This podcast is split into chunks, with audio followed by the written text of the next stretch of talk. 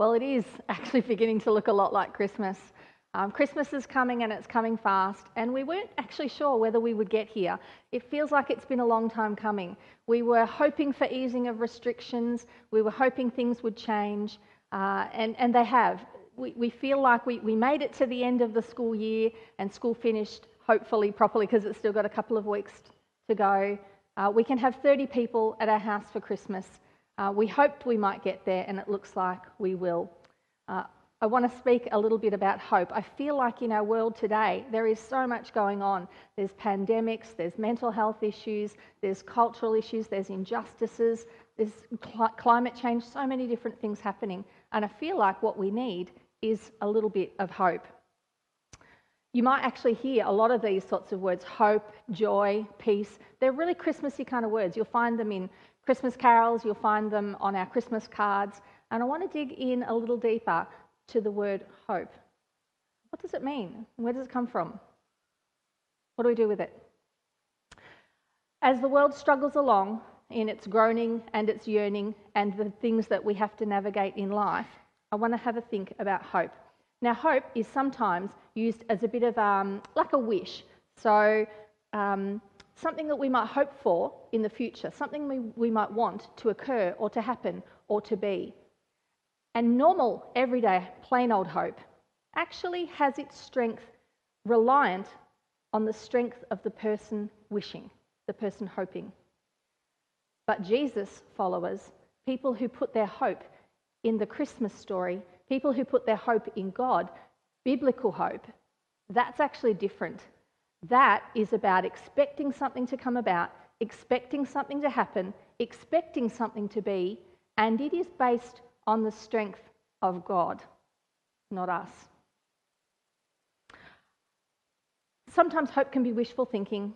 Sometimes hope can be um, cross your fingers, hold your breath, hope for the best. Sometimes hope can be squeeze my eyes as tight as I can as I blow out that candle and hope my wish will come true.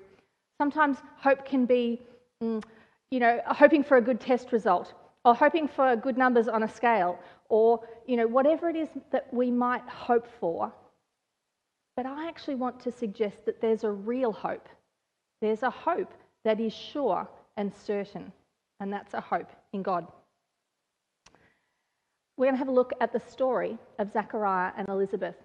The Steels brought us their version. We're going to have a dig in and have a look at what the Bible has to say about it. It's in the book of Luke.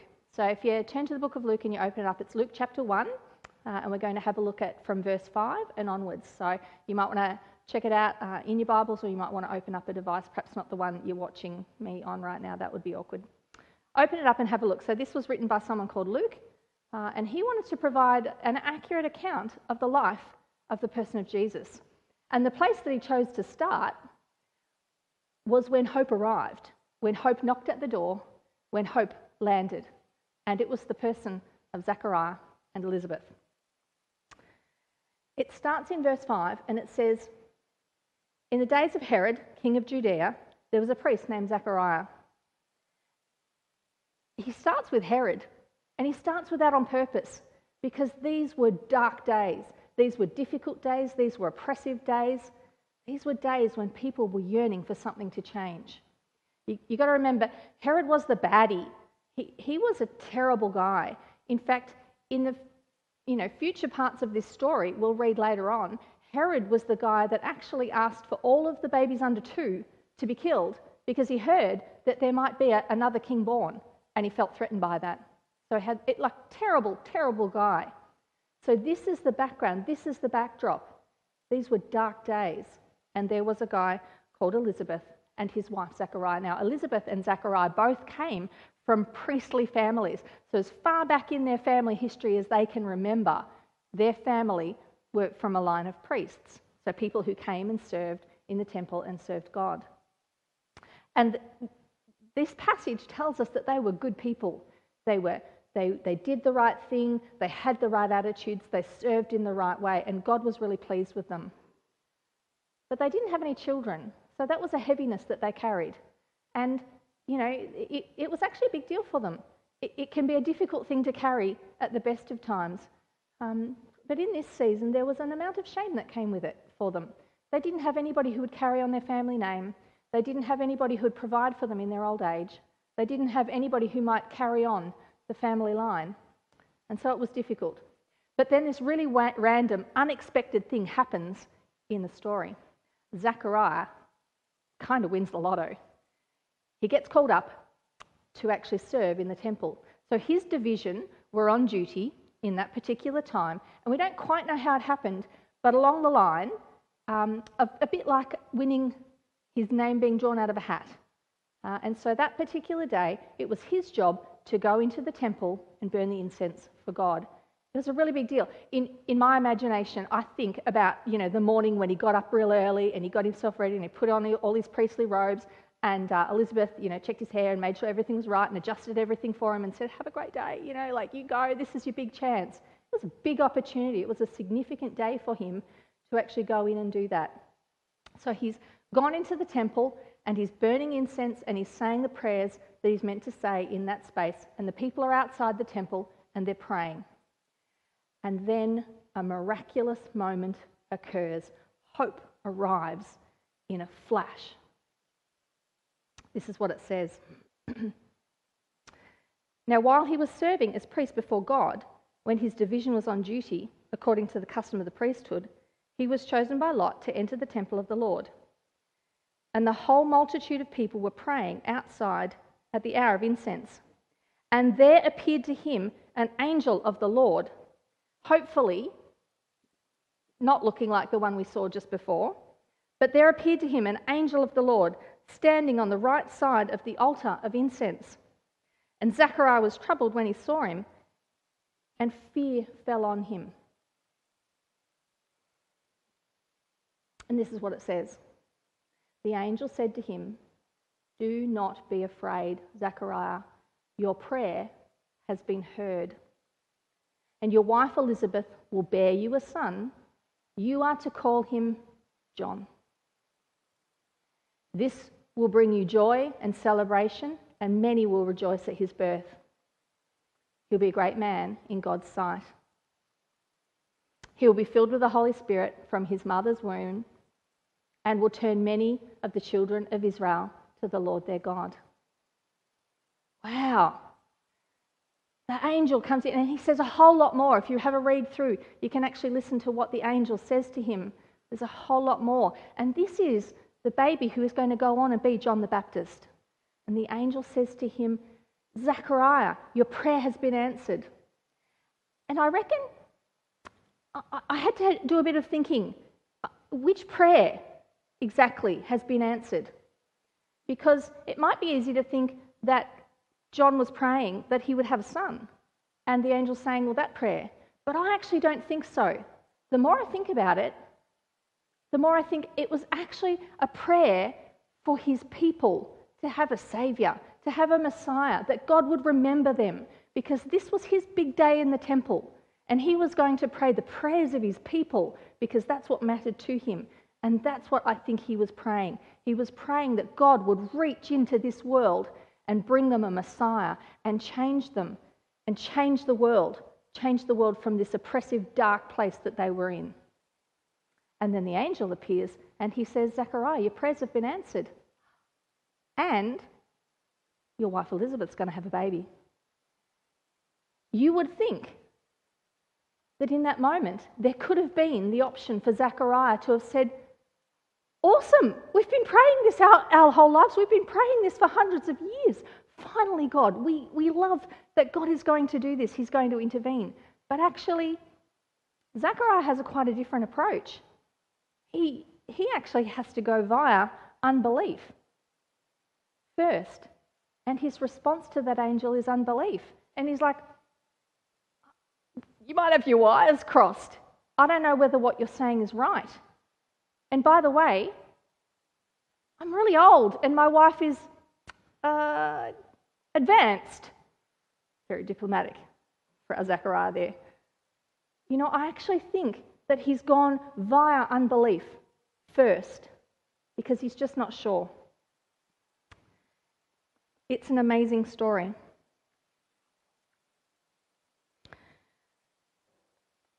I don't get it though.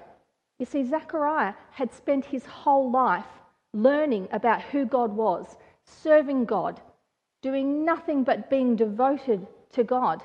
Yet, in the moment when God says through an angel, I'm going to do this, Zechariah has unbelief. What's going on in him? Has he forgotten all of the.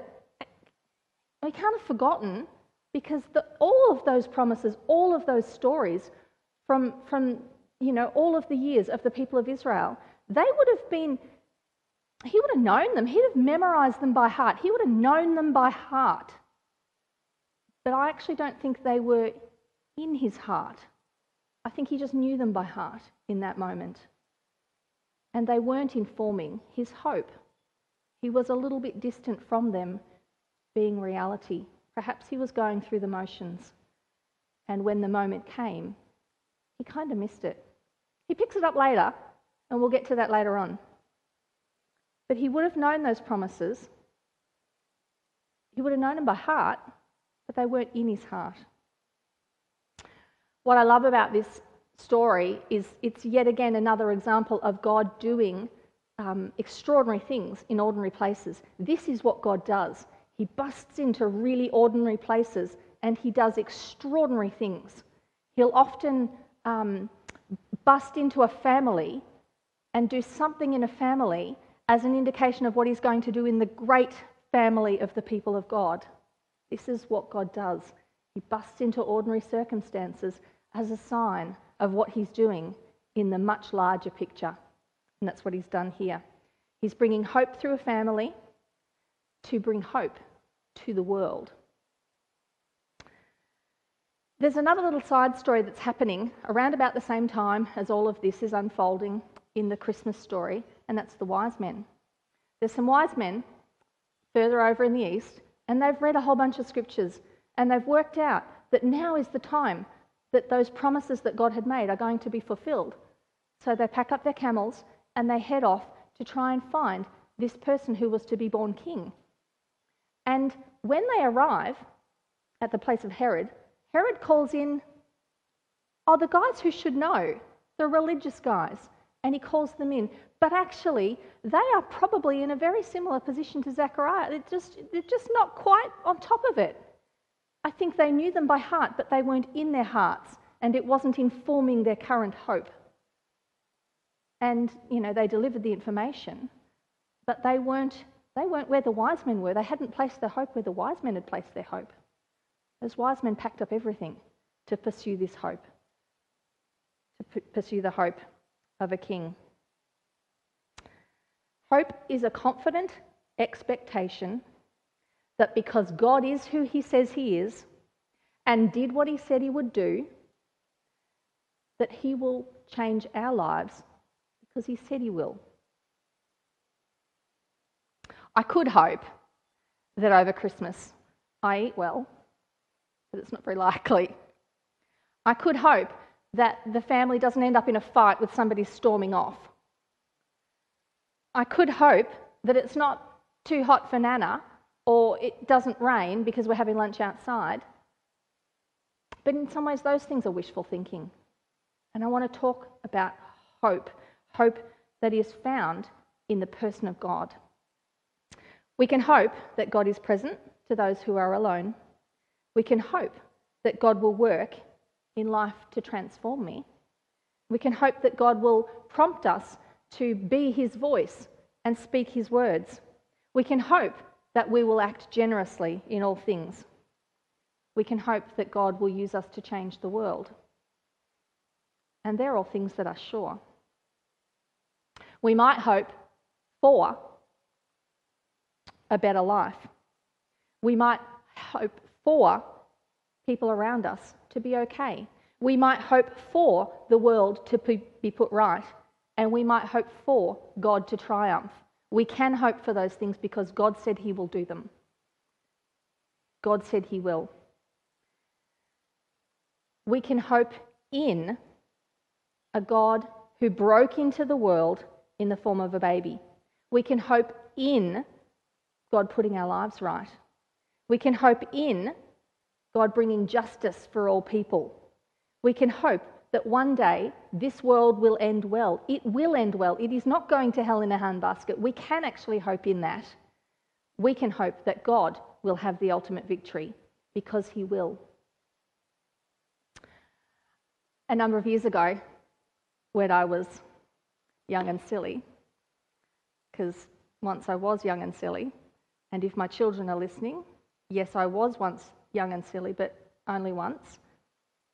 When I was a young adult, my friends and I decided to go and visit the Grampians.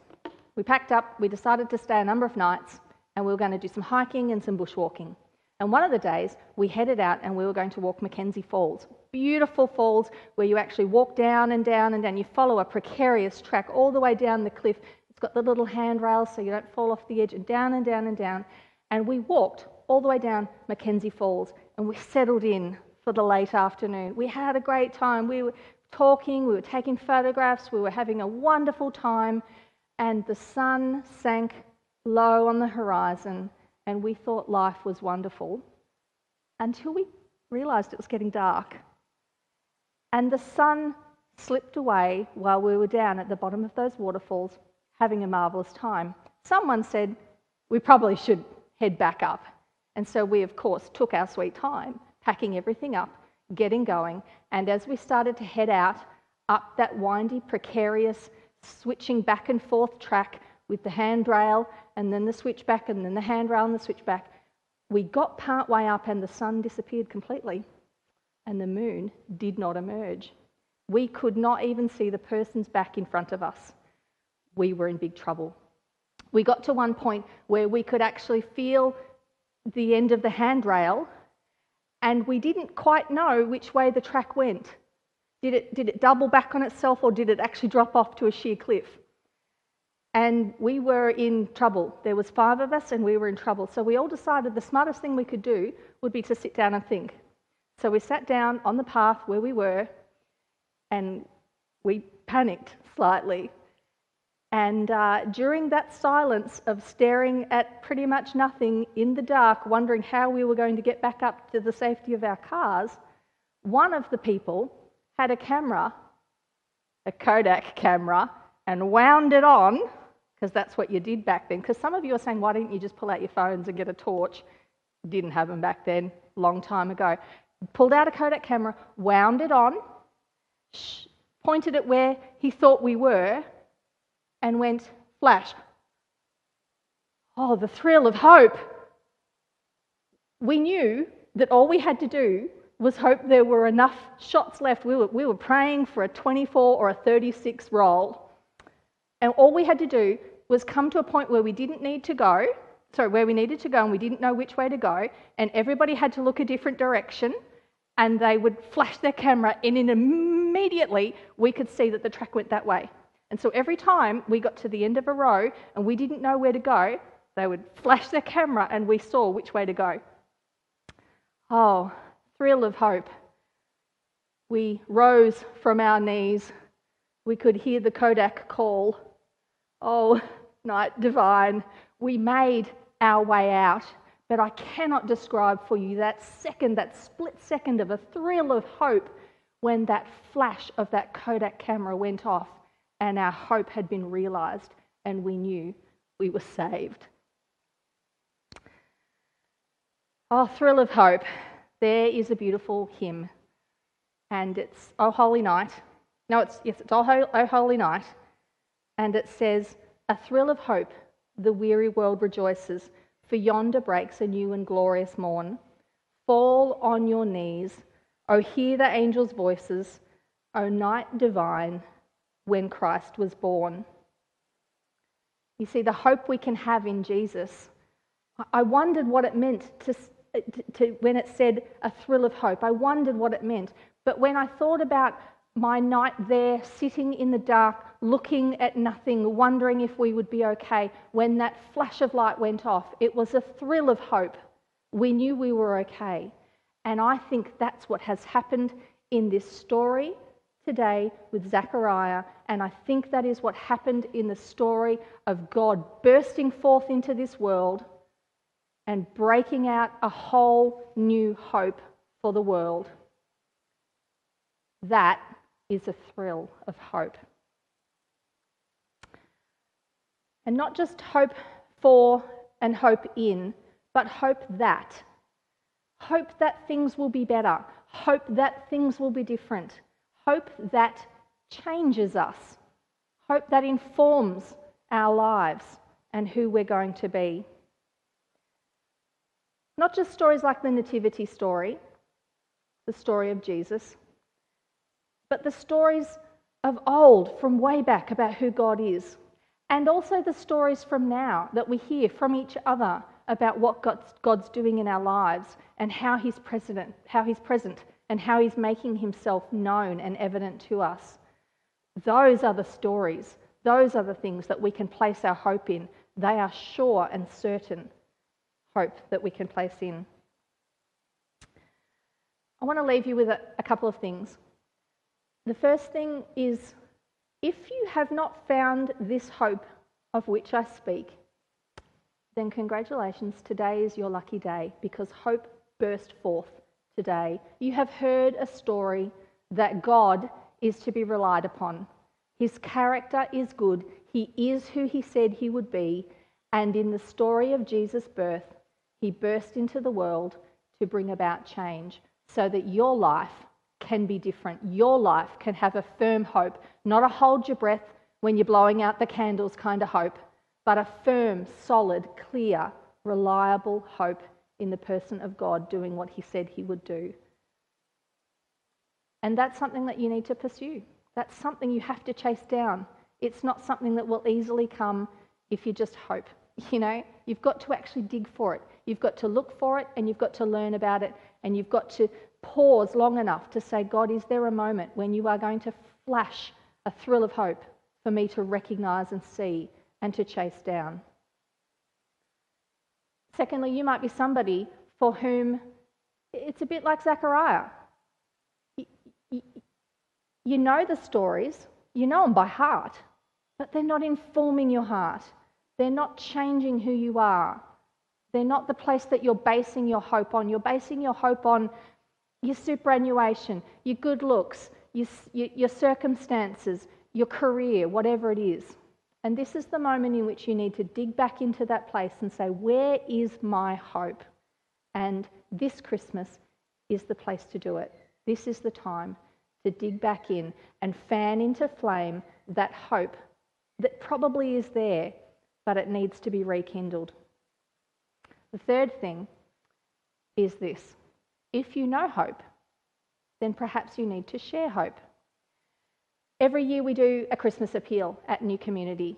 Uh, we want to be generous and buy into generosity and contribute to something that's happening in another part of the world that we actually feel like we can make a difference in.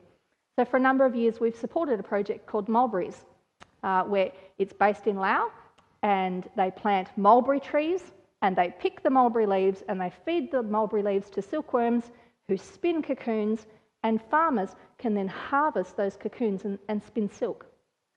Uh, it's a wonderful opportunity, and we've done it for a number of years, and we're going to do it again. So this year, we're actually launching our Christmas appeal, and it's going to be for mulberries. We're actually wanting to enter into a, a three year partnership with them. We want to do this year, next year, and the year after. It gives them in Laos a security of knowing where they're going, but it also gives us the onus of partnering with them we want to be intentional with them. I've got a video that I want to show you because back in 2018, I actually went to Laos and I watched the project deliver some of the saplings that our Christmas appeal had raised the funds for. And I met a guy. And just recently, last week, he made us a video as a bit of an update of what's happened with those saplings and what's happened with his life. So check it out, and then I want to tell you what you can do.